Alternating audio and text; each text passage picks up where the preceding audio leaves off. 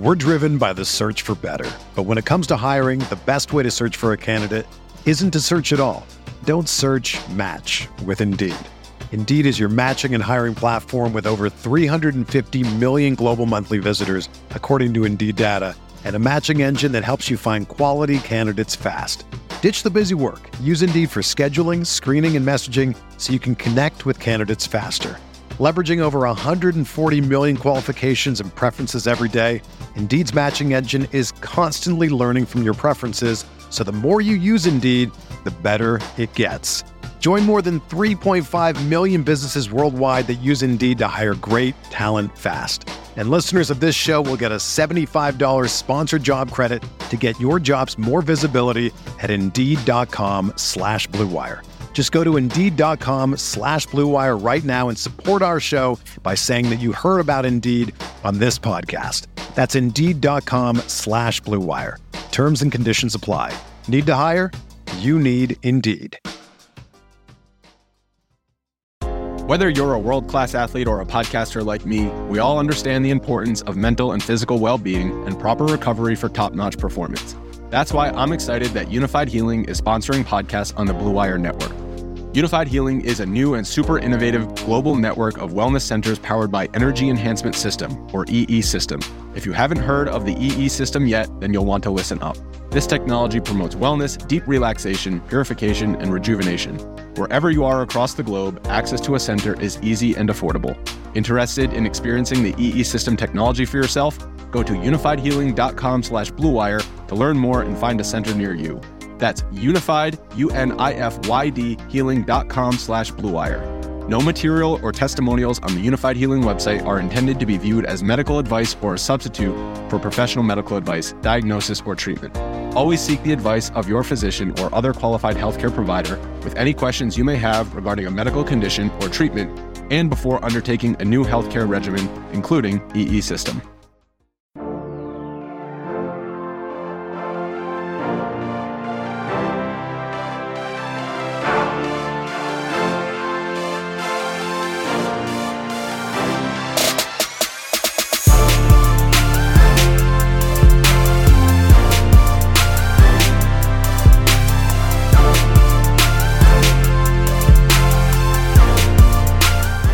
Everyone, welcome to the RotoGrinders Morning Grind Podcast. I'm your host, Stevie TPFL. It's Wednesday, it's December 9th, it's 2020, and it's time to talk week 14. Yes, that is not a mess up. It is week 14. I'm joined by my good buddy, Genie Fro 7. Grant, how are you doing, my friend? Good. And yeah, just now hitting me how how quickly this season has just flown by. But it's been a good season. It's been a fun season. My team's as I have a possibility of of the Super Bowl. Go go Seahawks. It's it's it's going to be interesting into the season, and it's a fun little week in fantasy this week. Hey, I'm a Dolphins fan, so we might actually make the playoffs this year. So yeah, if you start Fitz magic, I know, but I doubt that's going to happen. So, um, yeah, I can't believe it's week 14 already. already been a fun year, and um, the slate is super interesting. You know, we have what is it, four, five games, six games, um, over 49 totals. So, like, there's going to be some high scoring games on this slate, and um, pricing is interesting on both sides as well. So, uh, a lot to do here, a lot to go over, and um, let's get started, man. We start with the Texans and the Bears, 45 total. Houston's favored by one in this game. Um, what, if anything, do you like here for Houston? I mean, for Houston, Fuller's still out. Coutee had a good week last week. His price tag at 5K is not great. I think it's a time to go to Cooks. Um, Cooks has been great pretty much all, all season long. He kind of faltered last week in that matchup. Bears is not an easy matchup, but it's not terrible. They're just a little bit better than league average in terms of pass DVOA but he he could end up getting a decent amount of volume. We've seen it multiple times this season, and all he really needs is a touchdown last week to hit value there.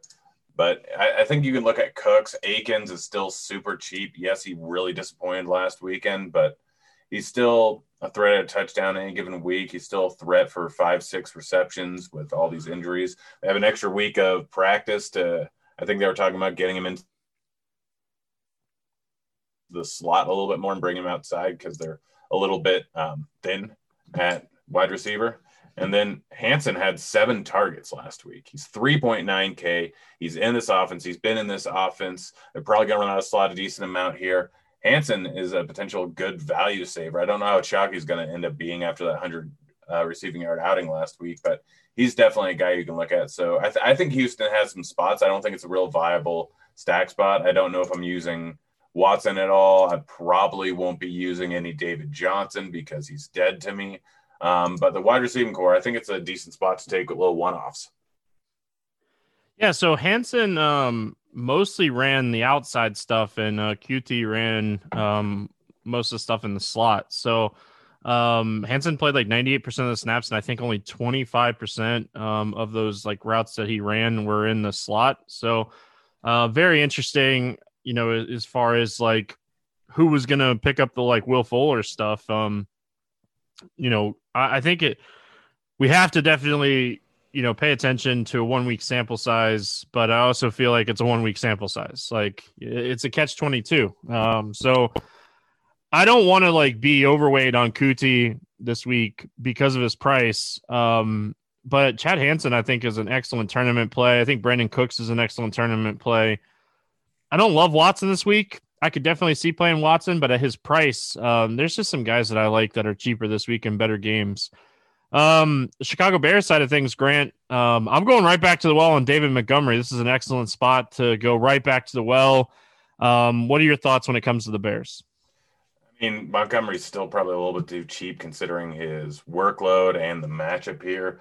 Houston, one of the worst run defenses in the league. That's how they're going to end up keeping it close is by running the ball. In all likelihood, he's getting receiving game work. He has big touchdown equity recently. Montgomery, yeah, right there with him. Like I'll t- to start most running backs versus the uh, Texans, and especially one that's getting as much of a workload here. I know he's killed me multiple times before, but last two weeks just been on a tear, getting over 20 points in each of them. I think 6.5K is still a little bit too cheap.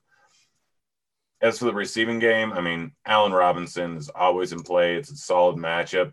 Trubisky can give him 13 plus targets. There's a decent chance they're going to be trailing in this game here. So I think it's going to be one of those spots where I can play Robinson mostly as a one-off, but if I'm playing Montgomery, I'm generally bringing it back with a with a Houston pass catcher. I think it's a nice little way to secondary correlate. And so Robinson will play as a one off, but Montgomery, I'm going to play a lot of, and I'm going to be bringing it back with those pieces that I talked about earlier with the Texans. Yeah, outside of like Montgomery and Robinson, I just Cole Kmet maybe, but overall, I think it, it's really like Montgomery and Robinson for me. I don't want to go too crazy in a game with a 45 total that is not going to have the best pace in the world. Uh, Arizona Cardinals, New York Giants, 45 and a half total here. Arizona favored by two and a half in this one. Um, listen, Kyler Murray looked a little bit better last week. DeAndre Hopkins, 13 targets in a tough matchup. Christian Kirk still just not doing anything. Running back situation is just like a full split at this point. You don't know if it's going to be Drake or Edmonds. Um, game script, who knows? Um, is there anything here for the Cardinals? I, I, honestly don't think so. Yes, they're still in the playoff mix, so they're obviously going to try and win. But Kyler really just hasn't been running too much recently. Like that, that's that's where he was getting there earlier on in the season. That's where he most of his value was. I mean, Hopkins was getting just absolutely peppered with targets pretty much in time. But three straight weeks with Murray only getting five rushing attempts. That's clearly there's something wrong with here with him here. This Giants defense has been pretty darn good for the last four weeks. I think they're giving up some of the least amount of points to opposing, QBs. We saw what they did to Russell Wilson. We've seen them do well a lot recently. I'm I'm probably just off Arizona entirely. I, I you can make the argument for Murray. You can make the argument for Hopkins. If they're going to come in at extremely low ownership, then yeah, take it. Hope that Murray's actually healthy. Hopkins can have a big game, but for the most part, you know, this Giants defense is a bit underrated, and this Cardinals offense just isn't what it was earlier on this season. I think it's a stay away spot for the Cardinals here. And if you want to take a shot on them, go ahead, but I'm not. Yeah, I like running backs more against Arizona or against uh, the Giants, and I just don't trust either one of these running backs. Um, I don't, I don't, never going to be the person that talks you out of playing DeAndre Hopkins. Um, if Fitzgerald's back, that really takes away from Isabella. So, like, really for me, as far as Arizona goes, it's Hopkins. I might pair him with Murray on a team or two, but more than likely not going to happen. Um, on the Giants side, I don't hate Wayne Gallman here. Like, I am a little worried last week that like they got Dion Lewis and Alfred Morris in in, in the mix, but how much of that was Colt McCoy? How much of that was game script? Um, I expect Daniel Jones to be back in this one. I think the main pieces for the Giants are the same guys. It's it's Gallman and it's probably Shepard, maybe even Ingram. Yeah, no. So the big thing with Gallman is he had that five straight weeks of getting a rushing touchdown every single time. It was obviously broken last week because he broke off a big run, and then they gave it to Morris on the goal line, um, if I remember correctly, just because Gallman was probably tired after the big run, but he still ended up with 135 rushing yards, 16 rushing attempts. He's getting a significant usage. His price tag is only at 5.7K. Arizona's defense is middle of the pack in terms of rushing defense. And with a pace up spot, I expect more rushes out of Gallman this week, closer to the 20, 22 point uh, or rush range where he was at two weeks ago versus Cincinnati. Like game script could obviously change things, so I don't mind going with the passing game. Again, big pace up matchup. Looks like Daniel Jones is going to be back in there. We can go with Shepard, who's six, eight, six targets in the last three weeks. You can go with Ingram. Slayton really hasn't done much, but he always has a big game in him every once in a while. He's sitting there 4.2K. I know he hasn't gotten a big workload in recent weeks, but he's still one of those guys that can absolutely get a big workload in any given spot here. So I don't mind targeting the Giants rush or pass game in case this does turn into a spot where they're trailing later on the game. But overall, it's mostly Gallman for me. I just like that price tag. I like his usage. I like his ability. Uh, moving on, we got the Vikings and the Bucks, uh, 51 and a half total here. At Tampa favored by six and a half in this one uh, Minnesota. Like this is one of the most condensed offenses in football. It's always an offense that we like to talk about. It's always like offense that we like to target. Tampa run defense is legit, but Dalvin Cook is a dude that plays 90% of the snaps in close games. And you, I don't care what the defense is, Grant. Like, I, I think Dalvin Cook is in play. His price is expensive. He might be a little under owned because of the price, but, you know, Cook, Thielen, Jefferson, these are the three guys that you're looking at on a weekly basis when it comes to playing Minnesota. Yeah, yeah. No, it's been the same every single week. I always is a spot where one of them seems to go off without fail every single week. It's predominantly Cook, but yeah, this is a tough spot going up against Tampa Bay rush defense there, by far the best in the league. I don't, I just generally stay away from running backs going up against Tampa Bay. But if it looks like a week where Derrick Henry is going to be heavily owned in a spot going up against Jacksonville and Cook's going to come in at low single digit ownership, he can still get there against this Tampa Bay defense. He can still get 30 rushes. This game could still be close. Tampa Bay's a six and a half point favorite, but every single week it seems like Minnesota stays in a game that's within one possession here. So I'm not going to be surprised at all if Dalvin Cook ends up getting a massive workload. And in any given matchup, yes, they have a fantastic rush D, but it's still Dalvin Cook and it's still enough carries where he could end up getting there. I mean, we've had multiple spots in the last four weeks where he's still only averaged less than four yards per carry. He can do that versus Tampa Bay. And even if he gets less than four yards per carry, 32 rushing attempts plus some target work in the uh, passing game and a touchdown or two, he can end up with 35 points in a spot versus the best rush defense in the league. So Dalvin Cook is definitely a guy that will be looking at ownership later on the week to see where he's at. And if he's in low ownership, you absolutely take him in tournaments. If he's going to come in at decent ownership because people play him every single week, then I'm absolutely just looking at Thielen and Jefferson. It's a spot going up against a slightly better than average pass defense, but these guys are going to get a big workload if Dalvin Cook's not doing something it's not a bad spot to just pick 50% Thielen, 50% Jefferson, because I think one of them ends up going off here. I don't think Tampa Bay blows out Minnesota. I think Minnesota stays in it. So ownership for Cook is an entire variable for me playing him or not, but Thielen and Jefferson, I will be using quite a bit of. Yeah, like Henry's going to be chalk. That's the next game we're going to talk about. We'll talk about it in a minute, but um, Henry's going to be chalk. But overall, like this is a spot that if if he's chalk, I think Cook's a, a, good pivot. I think Aaron Jones is a great leverage play as well. We'll talk about that when we get there. Um, but Dalvin Cook is going to do everything. He's going to be involved in the passing game. He's going to be involved in the running game. He's going to get goal line carries. Um, I do like Thielen and Jefferson. You know, I, I like this game. I think this game has a lot of shootout potential. Um, let's go to the Tampa side. When it comes to the targets on Tampa, good luck figuring out where they're going to go. Um, one consistent this season, it, it, seems anyway, has been Mike Evans. Um, what are you looking at here on the Tampa side of things? I mean, you can go pretty much anywhere in their pass game and just hope for the best. It looks like Godwin didn't practice today, but it's Wednesday. I'm not really looking into that too much, but like this Minnesota pass defense is just probably right around average. Um, they seem to give up a lot of points every single week, seem to be staying in consistent games or close games every single week. I'm fine with Brown. I'm fine with Evans. Evans has a lot more touchdown equity. But Brown, like we're still waiting for that big week. It still looks good. It's just been this offense and what's happened in recent weeks. I'm going up against Kansas City, going up against a tough Rams defense. Carolina was kind of a bit of a weird game because of the blowout, but like any one of these guys can end up going off. And Mike Evans is just a touchdown monster. Like he can end up with two touchdowns and 100 yards passing. I'd say Evans is my preferred target here, but I'm not going to argue with Brown at the cheaper price tag. And if Godwin ends up missing, it gives a bigger bump to Brown than it does to Evan, in my opinion. So those are the guys I'm looking at. I'm always fine with Gronk. I'm never going out of my way with Gronk, but Gronk is sitting there 4,800 and tight ends always trash every single week. But Evans is definitely my favorite guy. And I think I'm staying away from the running game here as I stay away from the running game for Tampa Bay pretty much every single week. Yeah, I completely understand that. I, I think like if you're playing like a Millie Maker or something, and you want to throw a Ronald Jones team or two out there to just to get some leverage off the passing game, I wouldn't talk you off of it. Um, but overall, I think you're looking at Evans and Godwin as run back options with the Minnesota players. And um, I, I don't even think I'd call playing like Brady crazy, but I do think there's better options this week. So these are more like secondary stacks for me.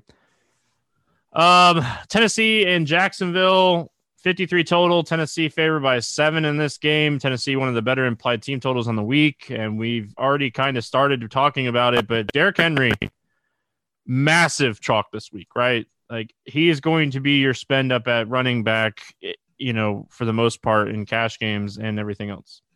Well, it's Dehember. I know it didn't work out great last week, and I know this because it destroyed me. Um, but He's Derrick Henry. He's going up against Jacksonville. Jacksonville last year was one of the worst run defenses in the year uh, in the league. This year they've gotten slightly better, but still not good at all. It's a big spread. He's likely to get work. We had that Cleveland game where they just got out to a massive, massive uh, deficit early on in the game, and I think he got snaked for a one yard touchdown later on in the game. So he could have still almost got there, but he's been outside of last week, which was mostly game script. He's been crushing prior last week, three straight games with over 100 yards, averaging over a touchdown game per game that span, over 20 points per game during that span. He's just, for some reason, fantastic later on this season, and this is just a perfect matchup for him. I know that he's going to be chalk. I don't care. I'm still using him. He's absolutely a guy I want to go with. If you want to get some leverage, then target the passing game. AJ Brown and Corey Davis have massive upside every given week. Davis just got just riddled with targets last week. I think that was mostly game script. But if you're kind of playing a game script where Jacksonville gets up to an earlier lead here, it's not a horrible idea to target the passing game, but it's mostly Derrick Henry, and he's just going to crush because he does this every December. Yeah, like he he he should have no problem crushing here. Like so, um, if you want some leverage, it's Brown Davis. Um, Jonnu Smith should be back here as well. Uh, so there's a lot of different ways you could approach Tennessee, but I think in your main builds, you're probably looking at Derrick Henry. Um, but again, like if you want some leverage, just Titans, AJ Brown, and Corey Davis. Um, it's crazy. Uh, let's go to the Jacksonville side of things. Um, listen, James Robinson is a staple every single week for me. I don't even hate going Henry and Robinson on the same teams this week. Yep, yep. No, we're right there with you. He's got gets a massive workload every single week. He's had what six out of his last seven games. He's had over 20 touches. He's involved in the receiving game. He's always like the last time he had less than 17 rushing attempts was like week seven versus Detroit. The guy is a workhorse in this offense He gets pass game work. They're going to rush him whether they're up or down. It really doesn't matter. They're going to do it. He's going up against Tennessee, who is a middle of the pack rush defense.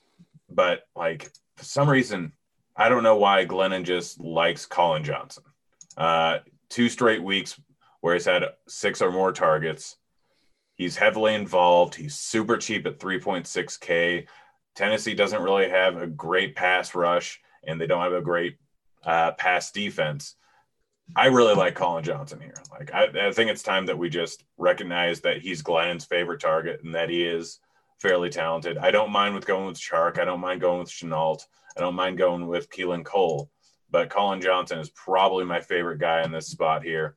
You can double stack this if you want. I honestly don't hate Mike Glennon. He can put up a decent amount of points, but like it, it's mostly Collin Johnson here for me in the passing game and expecting them to be behind later on the game. He's probably the better guy to go with than most of the other guys.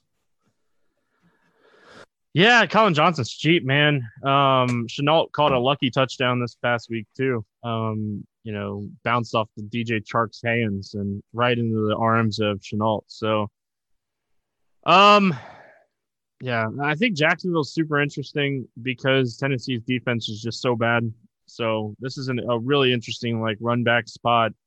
Um, and, and like Derrick Henry is going to be so popular and we see it every single week when we do the review show on Mondays that these chalk players don't have a, enough run back like ownership next to them. So, like if you run it back with Robinson, if you run it back with Chark, you run it back with Collin Johnson, you run it back with Shenault, however you want to run it back, run back Derrick Henry. Playing him by himself is not giving you any leverage on the field. Um, and it's just a chalky play. So Cowboys and Bengals, 43 and a half total here. Dallas favored by three and a half in this one. Uh, anything that you like here from the Cowboys? I mean, I Dallas is just such an interesting team that I end up playing every single week. We look at Michael Gallup's salary, 3.8K is just probably not high enough. The guy literally just had 11 targets last week. He's had he had eight the week before, five, seven, 12. Like he's getting targets consistently. Cincinnati doesn't have a good pass defense. I I don't understand why they keep his salary so low. I mean, Cooper is getting a salary upgrade. He, I'm probably going to stay away from him, even though he's had a few decent outings in a row with Andy Dalton. It's in Cincinnati, which I think like his home road splits are pretty drastic between dome and not dome. So like it's CeeDee Lamb and it's Michael Gallup for me. I think both of them have huge upside considering their price tag. CeeDee Lamb has been a consistent spot in this offense pretty much all season long. He's really talented. Again, good matchup. 4.8K, probably too low. You can go Schultz, you can go Zeke, but I'm I'm just probably done playing Zeke. It's interesting seeing him at 6.6. He's so price cheap. He's so cheap, and it's such oh. a good spot, and he still gets a pretty decent workload. But I'm just not a huge fan. Like it, it Pollard's like we always played Zeke because he was getting a ton of usage, but now Pollard's kind of sneaking in there, getting cl- five to ten, sometimes close to 15 target or touches a game. I, I just don't want to use Zeke even in this plus matchup. They're only a three and a half point favorite, so it's not guaranteed that they'll be leading at any point in this game. Actually, so I, I, I like CeeDee Lamb. I like Gallup. I really like Gallup though. Yeah, I do like. I, I like Gallup and CeeDee Lamb's like ceiling more than Cooper. I think Cooper is probably still the safer option of the three. Man, I'm gonna I'm gonna get suckered into playing Zeke here. I'll tell you that right now. I can't remember the last time the Cowboys were a favorite. Well, like I'd have to look it up, but what week two, week three? Like I think there was I, three weeks ago that they were a favorite because they were playing a trash team. Let me see. I think they were a favorite versus Washington, if I remember correctly. Yeah, but even Washington's run defense is good. So like I, I feel yeah. like this is the first time I've wanted to play Zeke in in probably over a month. Um well, that's he hasn't had a rushing touchdown in over a month. well, I've been on the right side. Like I didn't even yep. play him on the, the smaller slate the other day. Like, but this I think this is the spot to play him. He's cheap. His price is down. They're favorites on the road against Cincinnati. I don't know. We'll see how it works out, but I think that ceiling wise, I still think CeeDee and Gallup are your ceiling plays. Cooper, floor, and maybe Zeke finally gets there this week. Um, the Cincinnati side of things, if you are playing some of these options, um, listen, we don't we know Mixon's not going to play this week. Is this a week we play Gio? We haven't played yes. him forever. Like the Dallas Cowboys run defense is they're bad. I, I don't even want to get into like how bad they are, but they're second worst in DVOA, and they allow them the most fantasy points over the last four weeks, um, dealing with a ton of injuries. We just watched them get shredded. Now they're on a short week going into Cincinnati. Uh, I think this is a spot we play Giovani Bernard. Yeah, I don't like the fact that I have to play him, but I kind of have to play him here. Dallas's run D is just so terrible. Like we look at his matchups in the last four weeks, like where we haven't been playing him. It's been Pittsburgh, it's been Washington. Giants have an underrated defense, and then Miami last week was just kind of a weird game script. I know they hasn't looked great, but versus Tennessee versus Cleveland, a little bit different spots. He crushed. And so he can get there in the passing game still. He's 5K. I really like Gio here. If you want to go with anyone else, like there's always a chance that they're trailing in this game. Tee Higgins, Boyd are both fine plays. They don't stand out as good plays, but they're all right plays. You can play sample. But for me, it, it's it's Gio, and it's just because this Dallas defense, rush defense, is just so bad, and they've just been shredded.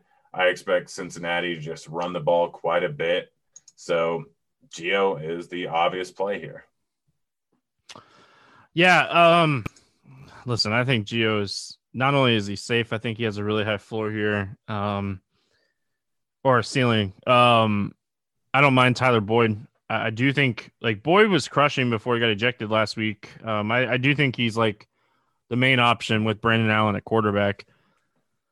Um, moving on here, we got the Broncos and the Panthers, 46 and a half total here. Carolina favored by three and a half. Um, what's standing out to you here for the Denver Broncos? Fant's fine. uh, Tim Patrick is cheap and seems to be getting a pretty big workload. That's it. Like Patrick has touchdown upside. He's got five on the season for his price tag. That's that's pretty good, and he'll get enough targets, but like I, I just don't want to play these Broncos at all. like it, it, it's just they consistently grade out as all right plays, but not good. Like Jeudy could go off for a big game, but realistically, like this is a plus matchup, and the Broncos are just a bad team. So it's strictly cheap pass catchers make you want to kind of play them, but not, not really. Yeah, like Tim Patrick and like KJ Hamler's stone minimum. He's 3K. Um, like in a game they should trail a little bit. I, I think like Patrick and Hamler are not the worst options here. Uh, even like Fant and Jeudy, I don't hate the passing options in this game. Um, on the Carolina side of things, with DJ Moore um, on the COVID list, I, I think this is a spot that Robbie Anderson probably crushes we'll have to see. It sounds like Christian McCaffrey might be back for this game. Um, Curtis Samuel is also on the COVID list, right? But I don't know if he's yeah. tested positive, right? He was just close contact. I'm not. Uh, it's pretty sure. Yeah, I'm pretty sure he was like close contact. So like, there's still like a road for him to play this weekend. So we'll have to see. But um, like we're, we're I, I, read right before we started that like Christian McCaffrey's dealing with like a thigh injury now too. Like at what point do you just shut them down for the season? Like, are they are they still in it? Like, I don't think so, right? No, no. It's a, I mean, I'll double check right here. Yeah, they're four and eight. They're out. Yeah, like they're if they're in the like, NFC East, they'd be in. But yeah, that's true. but like you did, you just uh, you shut them down. You, you, like your season's over. Like, um, I guess we'll have to see on that. Uh, what do you like here for Carolina? I mean, it's pretty much just Robbie Anderson. Um, if McCaffrey plays, then you can always make the argument for him. But I'm not really like Mike Davis hasn't really produced that much.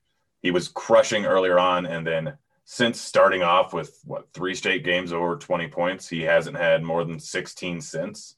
He's priced at 6.4K. There's a lot of other guys in that same price range. He's getting a decent workload, but nothing too much. I mean, it probably helps a bit if Samuel doesn't end up playing. Um, he could get more pass game work, and Samuel they obviously bring in the backfield. But to me, this is probably just a spot where Robbie Anderson should crush just because he's the main pass catcher. AJ Bouye is out, so it's probably a downgrade for the Denver defense. So it's Robbie Anderson. And that's it. And Robbie Anderson's in play every week, but this week is a better spot because he should get a decent uh, target increase here just because of lack of options. Yeah, Robby Anderson. If Curtis Samuel does end up playing and like he gets off the list and stuff, um, I think he's super interesting too.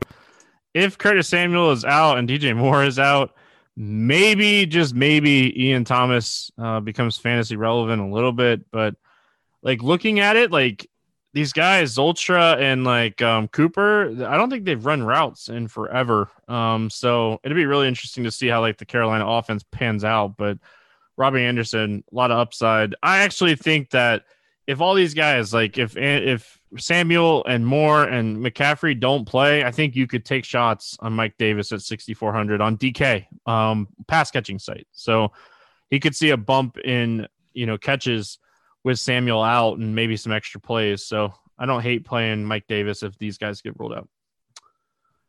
Uh, moving on, we got the Chiefs and the Dolphins, 49 and a half total here. Kansas City favored by seven. Um, listen, this is a really interesting matchup. Um, not just because I'm a Dolphins fan, but like the Miami defense has been playing really solid, but their run defense is still kind of bad. Um, it, what do we do in this spot? Like I, I am struggling with this spot. This is one of those games that I'm really struggling with. You play Hill, you play Mahomes.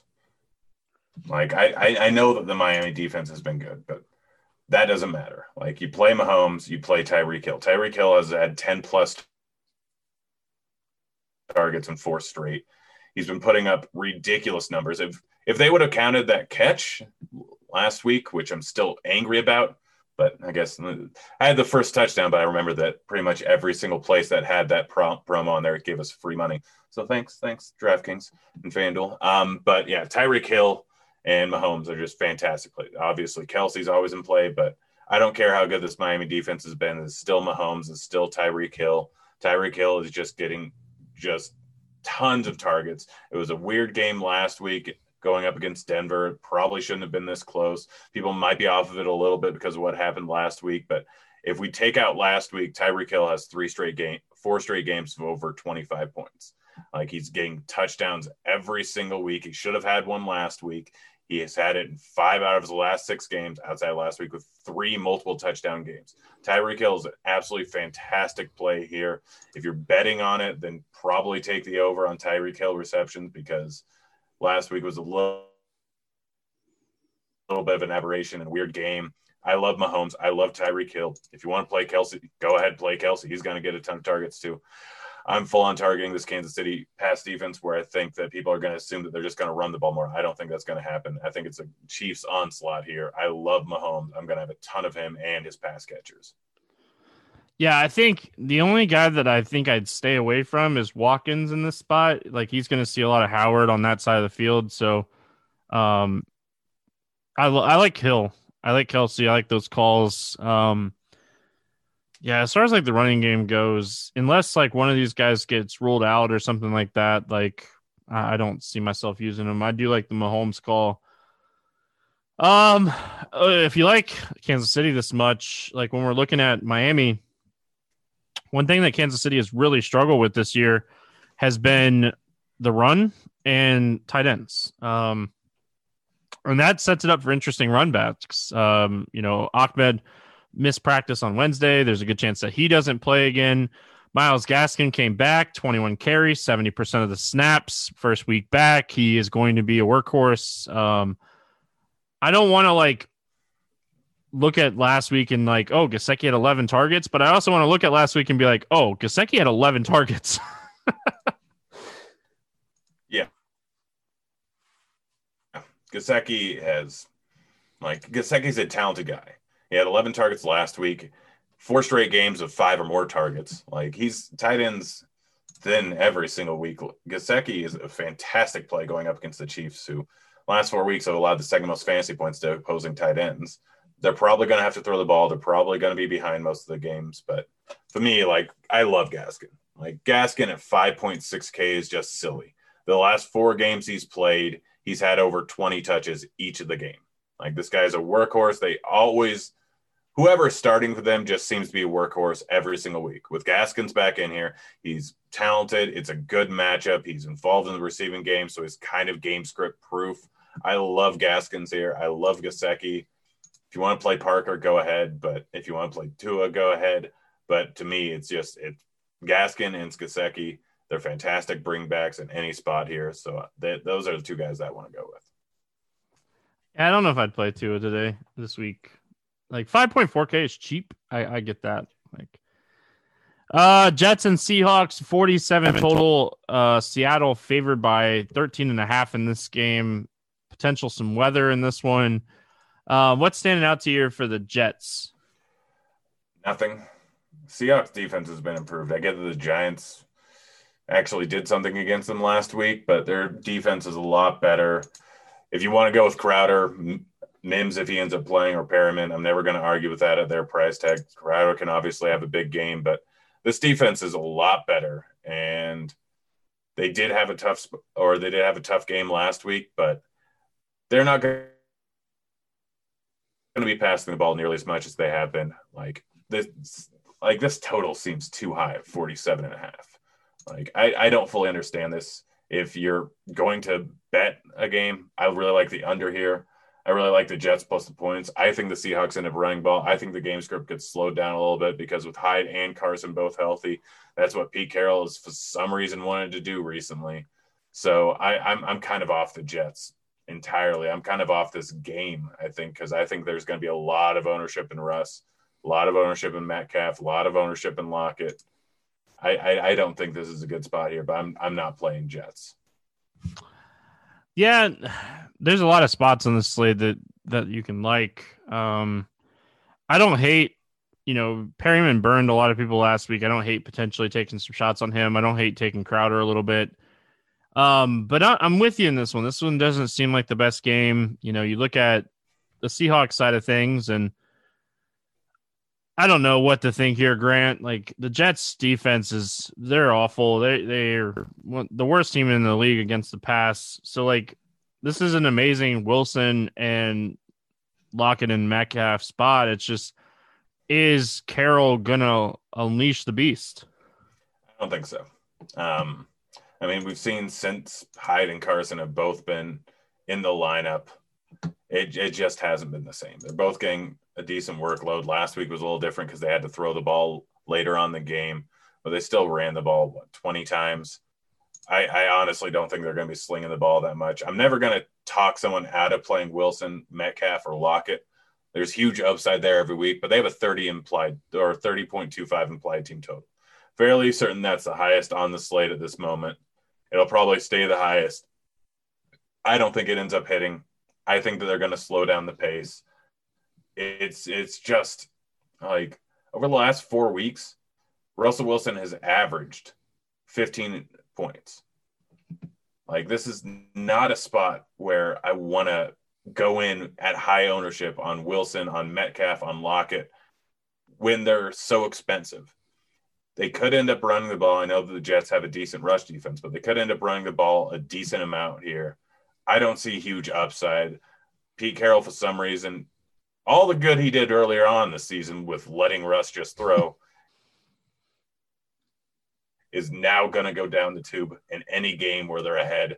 I don't see it happening. I again play him if you want, but I think this is a fantastic fade spot for this entire game where people are going to be targeting guys. Yeah, definitely the weather is going to determine where I end up on this game at the end of the day, but I I really don't hate taking the passing game if the weather's okay, and just hoping that Carroll sees that this is an opportunity to let Wilson go out and throw for 400 yards. We'll, we'll see. It is Pete Carroll, and nobody knows what he's going to do, and that's the other problem, right? Yeah, um, love the guy and hate the guy. Man, there's so many four o'clock games this week. It's crazy. I, like I, I, I forgot that we like you were already on the four o'clock games, but Uh, Colts and Raiders, 51 and a half total here. Colts favored by two and a half. Rivers missed practice um, on Wednesday, but this is what he's done the last couple weeks. I fully expect him to play here. Um, Grant, I love Jonathan Taylor last week, and I just didn't end up with enough of him, and he crushed. Um, what do you like here for the Colts? I mean, I hate trying to figure out the Colts, but it seems like Taylor back, he's going to get the majority of the workload. It could end up being something entirely different, like it is every single week. We don't know who's going to really be there. I this is just a tough spot. I mean, the Raiders' rush defense is so bad that you you just kind of have to like Taylor. Hilton has been for some reason just targeted a ton recently. I don't mind him for tournaments at 5.1k. It could be back normal. He's playing in a dome, so that's that's always a huge plus for him. But over 18 points these the last two weeks. It's Jonathan Taylor. It's Hilton. Never mind uh, Burton, just because he always has some upside. He's cheap, and tight ends always trash. So it, it, it's mostly Hilton though and Taylor for me. I, I just I, I can't get excited about playing any Colts ever. Man, I don't usually get excited about playing Colts, but I think this is a great spot. I think this is a great spot for Taylor. I think this is a great spot for Hilton. I don't mind taking some shots on Pittman or, or Burton, but I, I think this is a spot we look at the Colts. Um, the Raiders are a very beatable defense, and this game, I think this game is going to be high scoring. So um, on the Raiders side of things, um, obviously we'll have to wait on news on Josh Jacobs, but there's a good chance that he misses this game and like Booker's back out there. Um, I, I know that Jon Gruden on Monday said that there's a good chance that Jacobs doesn't play. So we're approaching this week assuming that Jacobs doesn't play. Um, Booker was chalk last week. He kind of, you know, split carries with Richard. Um, not split carries, but snaps. Um, Nelson Agholor a massive amount of targets, but like the guy, like let, us just not even like get into it. Like the guy is Waller. Yeah, now Waller in play every single week. Had an absolute massive game last week. Waller is just a beast. He's 6.8K. I think I preferred Kelce a little bit because I expect a lot more people to be on Waller after his performance last week on the season here. The Colts have given up the second least points to opposing tight ends. I, I Waller's fine. I prefer Kelce. I think I will go back to Booker here after his disappointment last week. I mean, it's a fairly similar spot. Like defensively, Colts are about the same as the uh, Jets in terms of rush defense. They're just much better pass defense. So Booker still ended up with 17 touches last week. He's 5.3K. He's got a price decrease. I'd say Booker, if Jacobs ends up missing, is probably my favorite play from this game. And if you want to go Waller, go ahead. But I think Kelce's the much better play this week. And he's only 400 more expensive. I mean, Waller got an what $800 price increase this week, and he's still going to be chalk because of what he did last week. He's had a lot of disappointment so far this year. When you're paying 7K from a tight end, you can't have a single digit uh, outing and still really be in it. He's had three single digit outings in the last six weeks. I think Kelce's just the better play, especially with Waller possibly being chalked. So this game, mostly just Booker for me. Yeah, I do think Agholor is an excellent tournament pivot. Um, just to be different, I do think that he'll have a pretty decent matchup. Um, a lot lower ownership, and like the Colts have been fantastic against tight ends all season. So if you are on that maybe Kelce train and like Agholor is so cheap too. He's like 4,700. So um, you could just, you could get leverage on the field with Nelson Agholor here um, to Waller. And I don't mind going back to the well and Devontae Booker. Didn't like Booker as much as a lot of people last week, but I do think this is a much better matchup for him.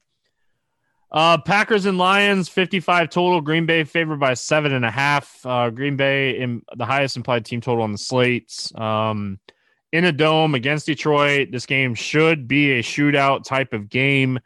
Davante Adams is going to have a lot of ownership this week. I, have already seen a lot of people talking about like just how much of a great spot this is for him. And how do you argue it, Grant? Like this is a this is a phenomenal spot for Davante Adams. The only argument you could possibly have is ownership, and Price, I don't ownership. care. Yeah, I, I just don't care. Like Detroit, one of the worst pass defense in the league. Davante Adams been by far the best wide receiver in the league this year. I don't care how expensive he is. I don't care his ownership. Like he's had what one game under 20 points in the last seven weeks. He's best floor play, the best ceiling play on the entire slate in terms of wide receiver. Just play him. I don't really want anyone else. I'm fine with using Rodgers. Aaron Jones is always fine. If he's going to come in at no ownership, then that makes a good leverage play off of Adams. But other than that, like outside of last week, he really hasn't been great for weeks when you consider his price tag. So it's Davante Adams for me. But if Aaron Jones is going to come in at really low ownership, I don't mind him as a leverage play off of it. Yeah, I love Jones as a leverage play this week. I really hope that he's overlooked. Detroit allows the most fantasy points to running backs this season. They're 32nd in overall DVOA. Um, this defense has been really bad. This game's in a dome. This is just a great spot for the Packers. I don't hate like Tonyan or like Lazard in tournaments too. Just you know, to if you're getting off of or adding a third piece to a Rodgers Joe or Rodgers Adams stack. So, listen, I, I it, don't like don't go overweight on Adams without getting some Rodgers stacks as well in there. Like th- this is a this is a phenomenal spot to play the Packers, um, for sure. Let's talk Lions here. Stafford's doing it like he's doing it with like random pieces out there. Um, Hockenson nine targets last week. Marvin Jones twelve targets. Adrian Peterson double touchdowns. Um, Golladay and Swift still very questionable for this week. Uh, what are we looking at here on Detroit? Uh, if Swift plays, I like Swift. Otherwise, I'm staying away from the Russian game. Like, I just, I, I, I don't, I don't I know Peterson can end up with two touchdowns, but I, I've just kind of done using any of the Lions running backs that aren't Swift. I assume without Patricia there, they'll end up giving Swift a decent decent workload if he does end up playing. I mean, it was concussion protocol, so if he does end up playing, then I shouldn't expect any limitations. But I do really like Marvin Jones here. 12 targets the last two weeks. I assume they're going to pass the ball to him a decent amount with uh, if Golladay ends up missing and with Patricia no longer being there. I think Marvin Jones is a fantastic play. I don't mind Hockenson. Again, tight end, always trash, but he's been fantastic all season long. He gets a touchdown, he ends up crushing, but he's had over 10 points without a touchdown in each of the last three weeks. So Marvin Jones is by far my favorite play. If Swift ends up playing, I really want to play him. I don't really care. Like with Adrian Peterson and Kerryon Johnson there, I think Swift ends up taking over this backfield entirely without Patricia there, as he should, because he's the far more talented running back. I don't care if it's price tag 6.5K. The Green Bay defense has been one of the worst versus running backs all season long in terms of getting up fantasy points, and he's heavily involved in the passing game.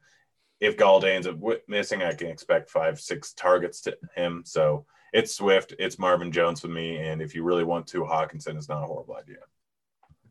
Yeah, uh, definitely don't mind Hockenson as well. But yeah, if if Golladay's out, I definitely like the spot for Marvin Jones. Uh, Falcons and Chargers, 49 total. Atlanta favored by two and a half in this one. Uh, what do you like here for Atlanta? Uh, I mean, Julio Jones is 6.6K. I mean, the Chargers. it's, just, it's laughable, right? Like that price is just crazy.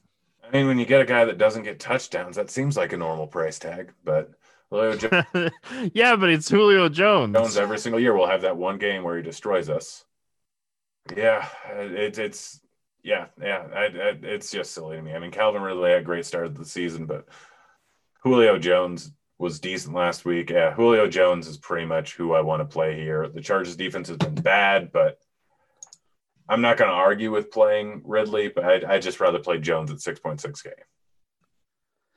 Yeah, like it's Jones or Ridley. It's not the running game. Like it's a three headed monster at this point. So Jones or Ridley, Russell Gage, maybe if you want to go that way. But I, I think like I'm definitely going to have some Charger stacks. So I definitely will be running it back with Jones and Ridley. It's just Julio should never be $900 cheaper than Calvin Ridley, in my opinion. So uh, Atlanta allows the most fantasy points per game this season to quarterbacks and the second most to wide receivers. They've been playing a little bit better here um, since the firing of the coaches and every, all that stuff, but this is a great spot for Justin Herbert to have a bounce back game.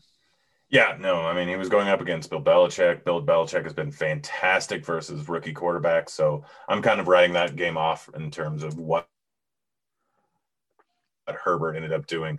Outside of that, he's been fantastic all season long. The Atlanta defense is drastically improved since their coaches got fired, but Herbert still last three games averaging over 50 pass attempts per game.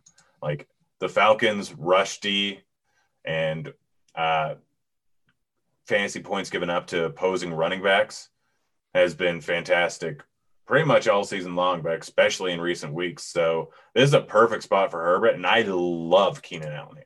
Like Keenan Allen is one of my favorite wide receivers on the slate, with Adams getting so much ownership, with Hill getting so much ownership. Keenan Allen is cheaper. He's still gotten over 10 targets in six of his last seven weeks. He just hasn't really been converting too much in the last two weeks. But this guy has 30 point upside. Like we've seen it before. He can get 16 plus catches in a game.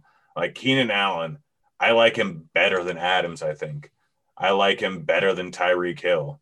Tyre- or Keenan Allen is going to be one of my highest owned wide receivers on the entire slate. This is just a perfect spot. Even the last four weeks where the Falcons have been way better, they're still giving up above average fantasy points to opposing wide receivers. And he's just going to get absolutely peppered with targets in a game where they're a two point, two and a half point dog. And if there's one thing we know about the Chargers, pretty much every single week they're going to keep it within a touchdown. So the game will be close. And I think Allen has an absolute monster game here. Love it, man. I'm right there with you. Um, I also think Mike Williams is really cheap. So if you want to like do a, a Herbert plus two, uh, I think that this is one of those games that has the the upside for that plus two to get there. Um, with Williams and Allen and Herbert running back with Julio Ridley, um, a lot of upside in this one. So like this one a lot. Um, we got the football team against the 49ers. 43 and a half total here. San Francisco favored by three. What do you like here for the football team? Not not a whole lot. I mean, it, it, I guess more depends on if Gibson ends up playing. He was held out of practice this or today. If Gibson ends up missing, then we're playing McKissic, right? Like, no, I don't think so, dude.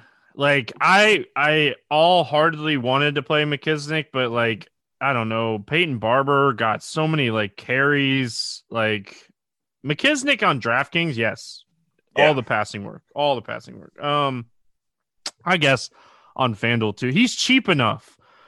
Like I guess I take that back. He's cheap enough where yes, if he misses, we play him. He's 5.3 on FanDuel.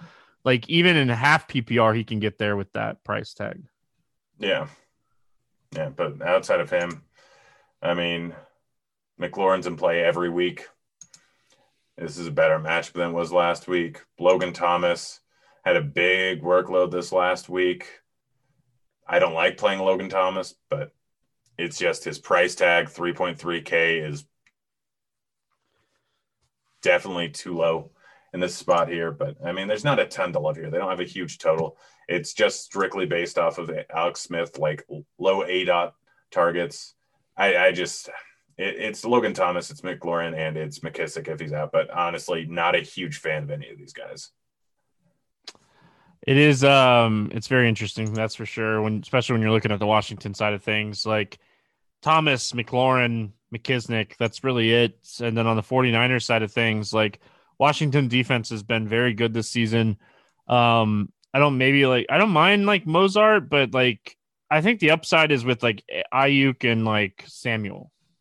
Yeah, Aiyuk's been fantastic. He's sitting there 5.4K. I don't know if that's a high enough price tag. We look at the last three games played nine targets, 14 targets, 11 targets. Like Aiyuk's probably my favorite play over on the 49ers. I'm only real I'm staying away from the running back situation. They have too many guys healthy. Yes, Mostert could end up with a big game at any given time. He can break up off an 80 yard touchdown, but that's a lot of his production earlier on the season was breaking off those massive runs. So it's Aiyuk for me, and it's Jordan Reed just because tight end's so terrible, and Jordan Reed always has multi touchdown upside. Yeah, um, he does. It's just I don't. I man, it's like an injury waiting to happen. I I feel bad for Jordan Reed. Uh, we finish it off here, Grant, with the Saints and the Eagles. Taysom Hill against Jalen Hurts. Um, I'm sure when this week 14 matchup was was prepared, I'm sure everybody expected those two guys to be playing quarterback. Uh, 44 and a half total here. New Orleans favored by seven and a half. Uh, what do you like here for the Saints? I mean, I like Michael Thomas. He still get has a 30% plus target share. Yes, Taysom Hill doesn't throw the ball that much, but there was a lot of situations where Drew Brees didn't throwing the ball a whole lot. So I like Taysom Hill just because of his rushing touchdown upside. He's still ended up 24 points without rushing touchdown the last game. He's gotten over 40 rushing yards in five straight games, and I don't think he was starting for two of those. So he gives you a nice little floor, um, but his price tag isn't terrible at 6.6K when you consider the rushing upside. But it's really just those two. I'm not playing Kamara. I know they had a decent week last week, but I'm, I'm just kind of done with this rushing game. I don't fully uh, trust it. So it, it, it's Michael Thomas and it's Taysom Hill. If you want to stack them, that's also great, but it's those two.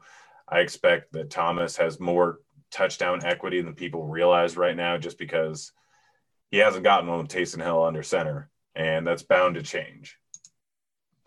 I think Kamara is averaging like two targets with Taysom Hill at quarterback and I think it was like 6.8 or something like that. It might, might be even low with um, Brees at quarterback. So, so it's just a, a different approach um, to the game here. So I'm with you. I think really the only two guys that I want to play here are Taysom Hill and Michael Thomas.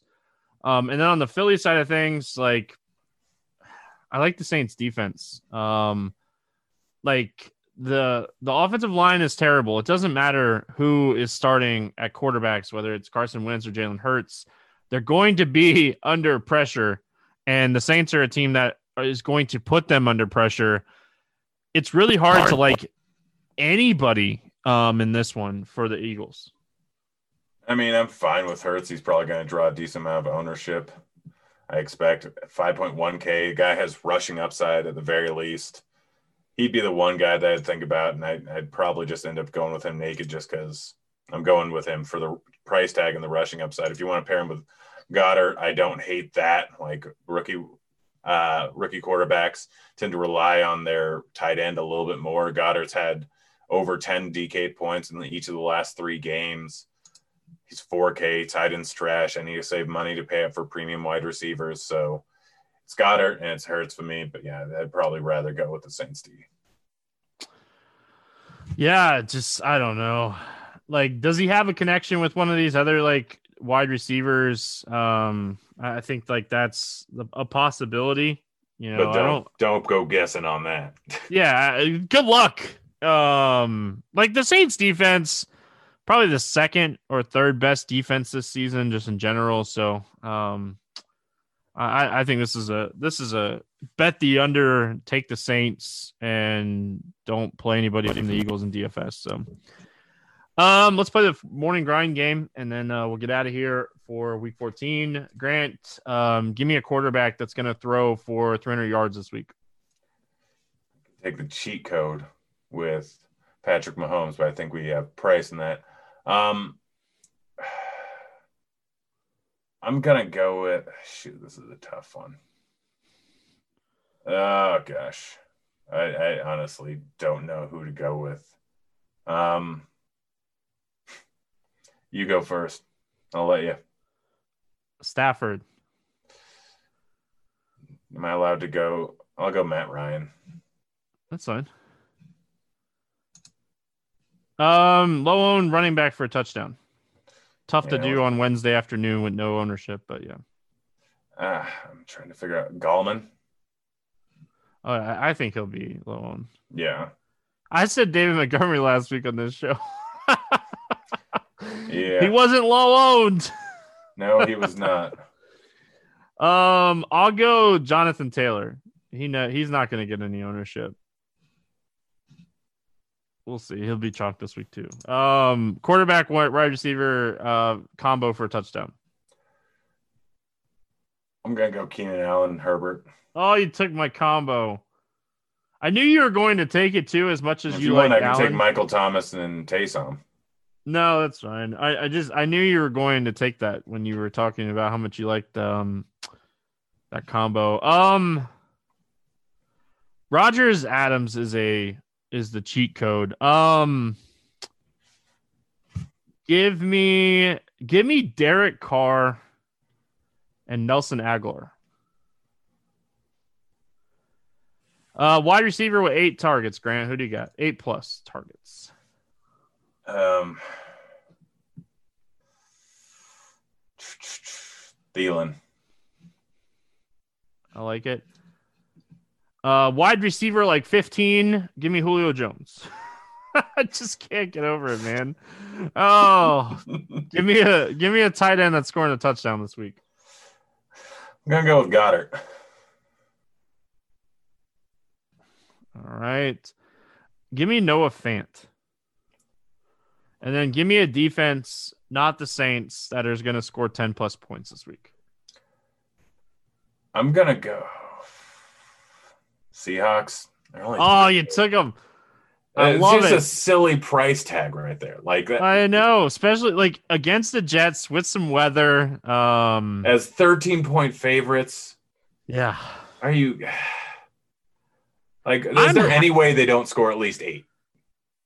No, I I like that one a lot, man. I'm I'm, I'm honestly half tempted to take the Dolphins. I I because like they score so many defensive touchdowns. Um, I'll take the football team. Give me the Washington football team. I think that's an interesting one. So, uh, any final thoughts before we get out of here? Keenan Allen goes for 30 plus points. There you go. That's going to wrap it up here for week 14. We'll be back tomorrow talking with the specialists, guys. Um, probably some college football, probably some esports, and all that fun stuff. He is Genie for 07. I'm Stevie TPFL. Have a great week, and we'll see you next week. See you kids.